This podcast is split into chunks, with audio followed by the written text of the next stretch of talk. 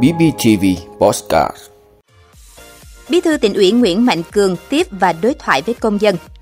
Bình Dương, Hà Nội, Đồng Nai xin trả lại kế hoạch vốn. Tỷ lệ vô sinh hiếm muộn gia tăng. Giá đô la Mỹ tăng không ảnh hưởng nhiều đến nợ công. Vòng xoáy giá lương thực đang cuốn nhiều nước vào khủng hoảng. Đó là những thông tin sẽ có trong 5 phút tối nay, ngày 3 tháng 8 của BBTV. Mời quý vị cùng theo dõi. Thưa quý vị, sáng nay ngày 3 tháng 8, Ủy viên Trung ương Đảng, Bí thư tỉnh ủy Bình Phước Nguyễn Mạnh Cường đã chủ trì buổi tiếp và đối thoại trực tiếp với công dân. Phó Chủ tịch Ủy ban nhân dân tỉnh Huỳnh Anh Minh, lãnh đạo các ban sở ngành và thành ủy, Ủy ban nhân dân thành phố Đồng Xoài cùng dự buổi tiếp. Bí thư tỉnh ủy Nguyễn Mạnh Cường đã trực tiếp đối thoại với bà Đinh Thị Phiến, bà Bùi Thị Dân và bà Trần Thị Hà ở phường Tân Bình, thành phố Đồng Xoài liên quan đến các vấn đề thu hồi đất, đền bù và cấp đất tái định cư. Các ý kiến của công dân cũng mong muốn lãnh đạo tỉnh quan tâm chỉ đạo các ngành địa phương giải quyết thỏa đáng cho nhân dân trên cơ sở hài hòa đúng quy định pháp luật, không để kéo dài. Sau khi đại diện các sở ngành, Ủy ban nhân dân thành phố Đồng Xoài phát biểu làm rõ những kiến nghị của người dân, Bí thư tỉnh ủy Nguyễn Mạnh Cường đã ghi nhận và chia sẻ với khó khăn của công dân, đồng thời chỉ đạo các ngành địa phương giải quyết từng nội dung, cùng nhau trao đổi phương án giải quyết trên cơ sở đúng quy định pháp luật. Bí thư tỉnh ủy Nguyễn Mạnh Cường đề nghị đối với từng trường hợp, các sở ngành địa phương phải rà soát cụ thể vấn đề, tổ chức đối thoại với công dân và báo cáo tỉnh ủy, Ủy ban nhân dân tỉnh trong thời gian sớm nhất những phần việc thuộc thẩm quyền chức năng cần phải nêu cao trách nhiệm thực hiện, không để kéo dài. Bí thư tỉnh ủy cũng mong muốn công dân chia sẻ cùng thiện chí, trách nhiệm, chung tay với tỉnh để giải quyết hài hòa các vụ việc. Thưa quý vị, theo báo cáo của Bộ Tài chính về giải ngân vốn vay nước ngoài 6 tháng năm 2022, giải ngân vốn đầu tư công nguồn vay nước ngoài kế hoạch 2022 mới chỉ đạt 9,12% với 3.173 tỷ đồng. Đáng lưu ý, có 8 trên 13 bộ và 13 trên 59 địa phương có tỷ lệ giải ngân 0%. Tỷ lệ giải ngân đầu tư công nguồn vốn nước ngoài thấp chủ yếu xuất phát từ các vướng mắc trong quá trình thực hiện dự án, dẫn đến việc không có khối lượng hoàn thành để giải ngân. Bộ Tài chính cũng đã nhận được văn bản đề nghị trả lại kế hoạch vốn năm 2022 của ba địa phương là Hà Nội, Bình Dương, Đồng Nai. Thưa quý vị, tỷ lệ vô sinh hiếm muộn hiện nay đang ngày càng gia tăng và trẻ hóa. Trong đó, tỷ lệ ở nam và nữ là ngang nhau.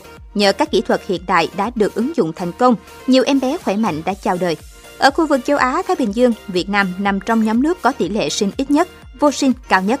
Tỷ lệ vô sinh của Việt Nam là 7,7%, tương đương khoảng 1 triệu cặp đôi, trong đó 50% là vợ chồng dưới 30 tuổi. Vô sinh hiếm muộn có rất nhiều nguyên nhân, 40% từ vợ, 40% từ chồng, 10% từ hai vợ chồng và còn lại 10% không rõ nguyên nhân. Các bác sĩ cho biết hiện đã có nhiều phương pháp công nghệ hiện đại giúp tỷ lệ thành công cho các cặp vô sinh hiếm muộn rất cao như lấy tinh trùng từ mào tinh, tiêm tinh trùng vào bào tương trứng, lấy tinh trùng từ vi phẫu tinh hoàng. Nhiều kỹ thuật cao trong điều trị IVF mang lại thành công cho các ca bệnh là người bệnh lớn tuổi, người bệnh có tinh trùng bất động hoàn toàn, người bệnh có những khiếm khuyết về tinh trùng, người bệnh có niêm mạc tử cung mỏng, sẹo hoặc chuyển phôi thất bại nhiều lần. Thưa quý vị, Bộ Tài chính vừa cho biết tình hình nợ công và nghĩa vụ trả nợ của chính phủ bị tác động không nhiều trước việc tăng giá của đồng đô la Mỹ. Diễn biến dư nợ và nghĩa vụ trả nợ của chính phủ vẫn nằm trong tiên lượng từ đầu năm và trong tầm kiểm soát. Theo Bộ Tài chính, đến ngày 31 tháng 12 năm 2021, dư nợ chính phủ ước khoảng 3 triệu 283 ngàn tỷ đồng. Cụ thể, cơ cấu đồng tiền trong danh mục nợ chính phủ bao gồm tiền Việt Nam đồng có dư nợ 2 triệu 184 ngàn tỷ đồng, đô la Mỹ 455.000 tỷ đồng, Yên Nhật 346.000 tỷ đồng, euro 179.000 tỷ đồng, loại tiền khác là 119.000 tỷ đồng.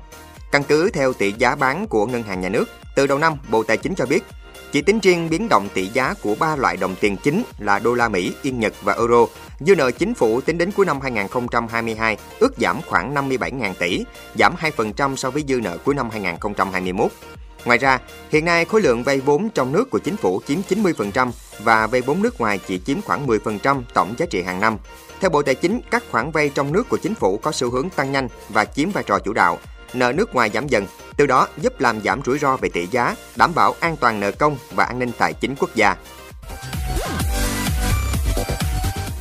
Thưa quý vị, theo báo cáo mới nhất được Ngân hàng Thế giới WB công bố, cuộc xung đột tại Đông Âu ảnh hưởng đến nhiều quốc gia đang phát triển với giá lương thực sẽ tăng hơn 1% tổng sản phẩm quốc nội GDP hàng năm, trong khi những quốc gia khác có khả năng rơi vào tình trạng khủng hoảng nợ. WB đánh giá Liban là quốc gia chịu ảnh hưởng nặng nề nhất sau vụ nổ kho ngũ cốc ở cảng Beirut cách đây 2 năm, làm tê liệt khả năng dự trữ và phân phối ngô và lúa mì cho 6,8 triệu dân của nước này.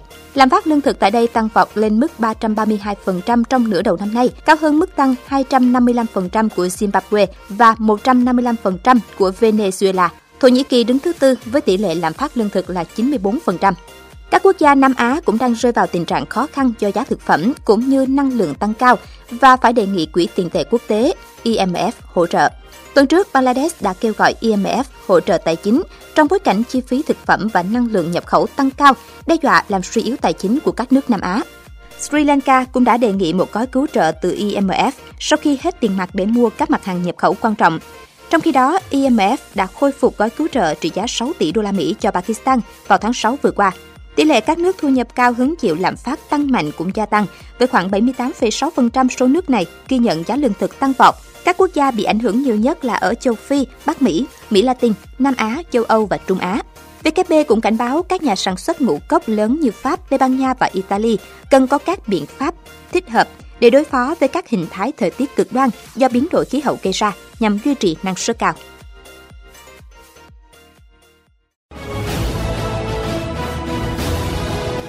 Vị đã luôn ủng hộ các chương trình của Đài Phát thanh truyền hình và báo Bình Phước. Nếu có nhu cầu đăng thông tin quảng cáo ra vặt, quý khách hàng vui lòng liên hệ phòng dịch vụ quảng cáo phát hành số điện thoại 02713 887065.